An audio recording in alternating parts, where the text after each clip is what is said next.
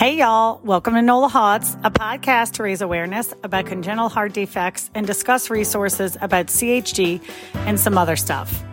On this Lagniappe episode this week, we welcome Hillary Allreed. She is a mom of three boys, an older son, and then younger twin sons.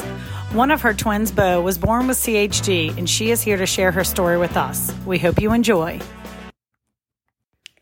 Hi, my name is Hillary Allreed, and I am the mother of three boys. Um, I have an oldest son, Jack, and then I have twin two year olds who um, are named Bo and Owen. Um, so when the twins were born at 33 weeks, they were in the NICU. We thought everything was going to be fine. And then at six days old, um, the nurse came to me and said that they found a heart murmur on Bo and they were going to just do a, a routine echo. And then a lot of the babies in the NICU have murmurs and it's, it's probably nothing. Um, and then I got a call in the afternoon from the doctor and they told me that it was not nothing and then he had a hole in his heart.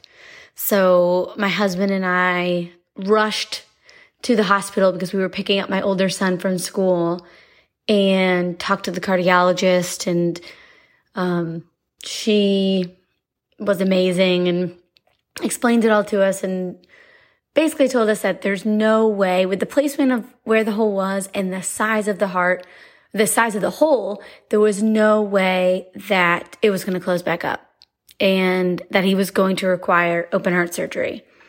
Um, luckily, and I, I say it lightly, but luckily it was nothing that was immediate. We needed to wait until he got a little bit larger. The goal was 11 pounds.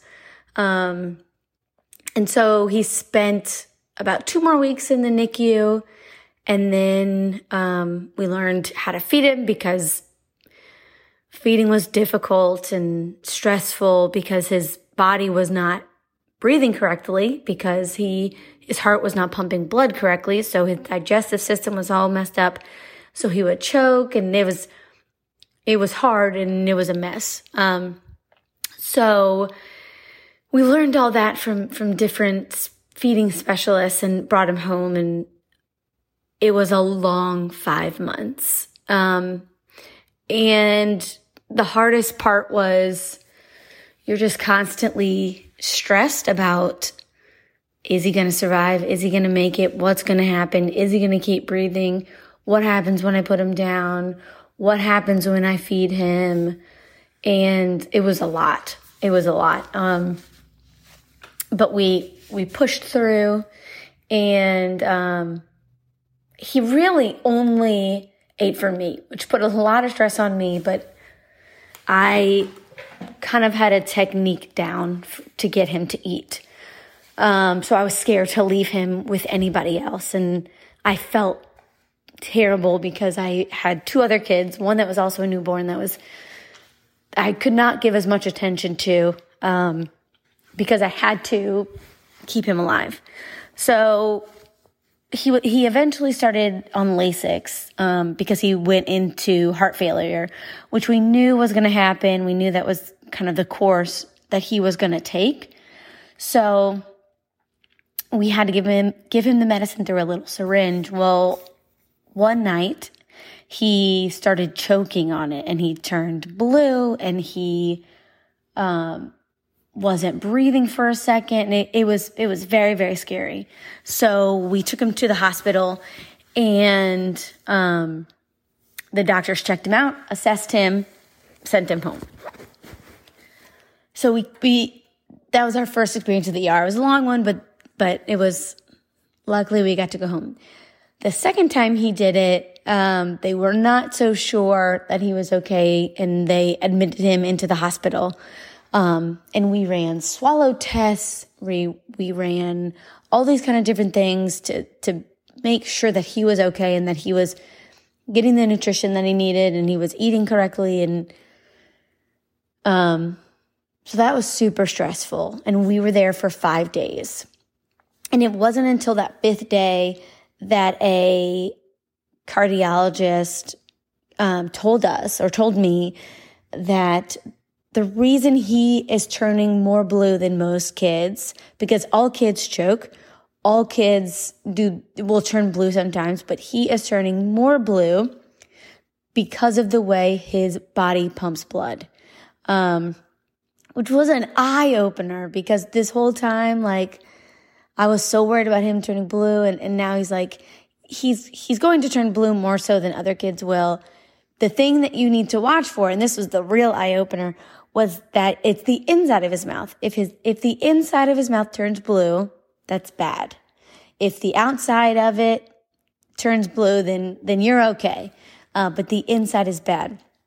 Not once throughout this whole experience had anyone told us that or, or had the inside of his mouth turned blue or anything like that. So that gave me a little bit of, of, of a peace of mind because I had an answer to what was happening. I had an idea of what was going on and I could feel better about it.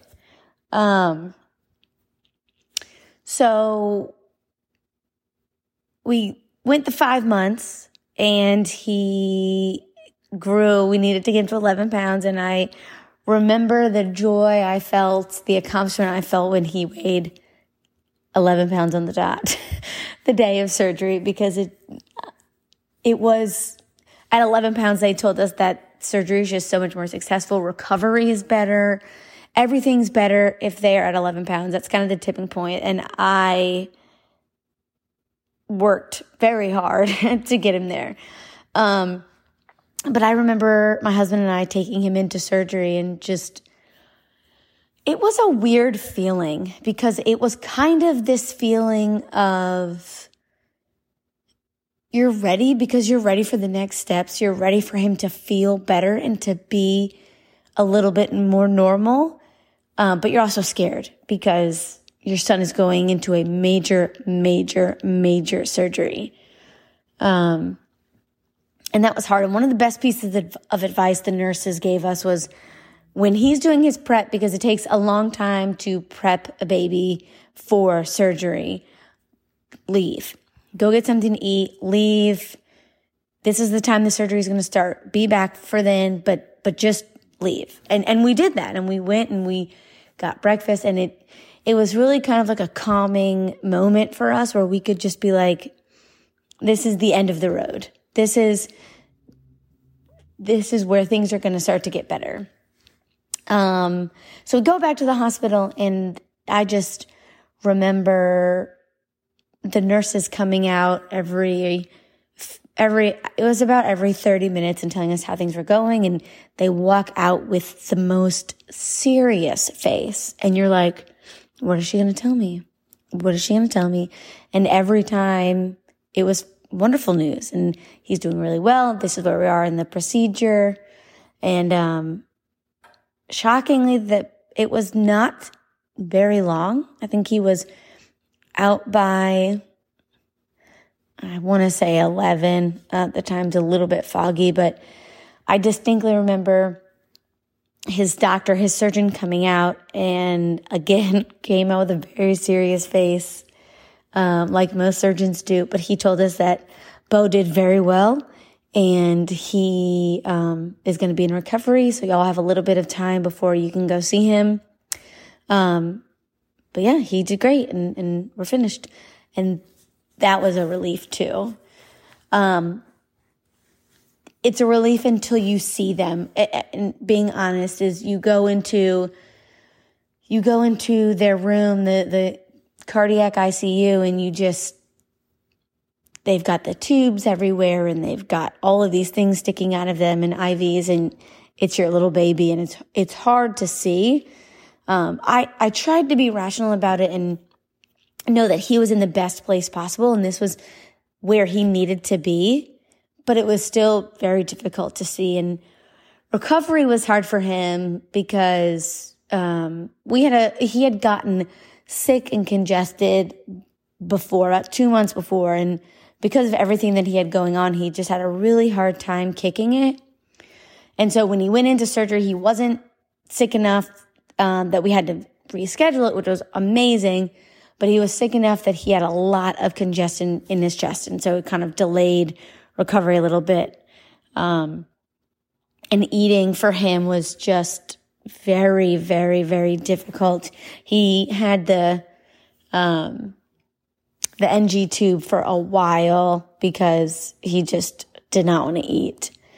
Um, and then, but with each passing day, he became more and more like the Bo that I knew and, and the new Bo that I was going to get to meet because he felt better. His coloring was almost instantaneously better. He went from being very pale and, and kind of gray looking to bright and pink and, and happy. And it was incredible how quickly he bounced back. And, um, again, I, I consider us to be lucky because while Bo had open heart surgery and it was scary and it was stressful and it's a lot on a very young baby and, and I don't wish this on anyone. I consider us lucky because it was a one and done surgery. Um, he, he will still require checkups.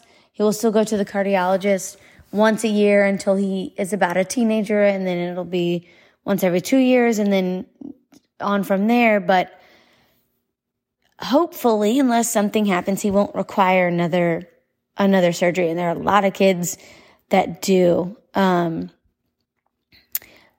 but then I also feel like every parent that goes through this situation, every single parent that that has a child with a heart defect, regardless of what kind of heart defect it is, we all can relate to each other and we all have that bond that we're in this club that nobody wants to be in, but we're here and we are making the most out of it and we are doing what we need to do to make our children's lives the best that they can be and to help other families realize that there is a light at the end of the tunnel, regardless of, of what you see now, regardless of what's happening in front of you.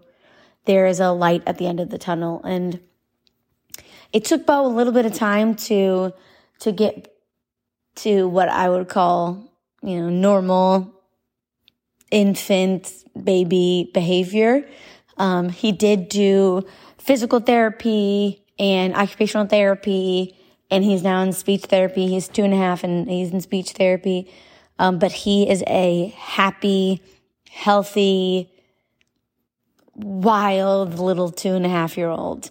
Um, and it's really fun to see and it's you never forget but you you see how strong they are. And i firmly believe that children who go through anything like this children who have a heart defect or really any kind of issue where they're involved they have to be in the hospital for an extended amount of time or any amount of time as a kid they are so resilient and so happy and just love life they love it. He is a joy to bring, to be around. Everybody adores him. Um, and it's just cool to see. It's cool to see, to see them grow and to see what they're going to do with their lives when they, when their life started out so difficult and so hard.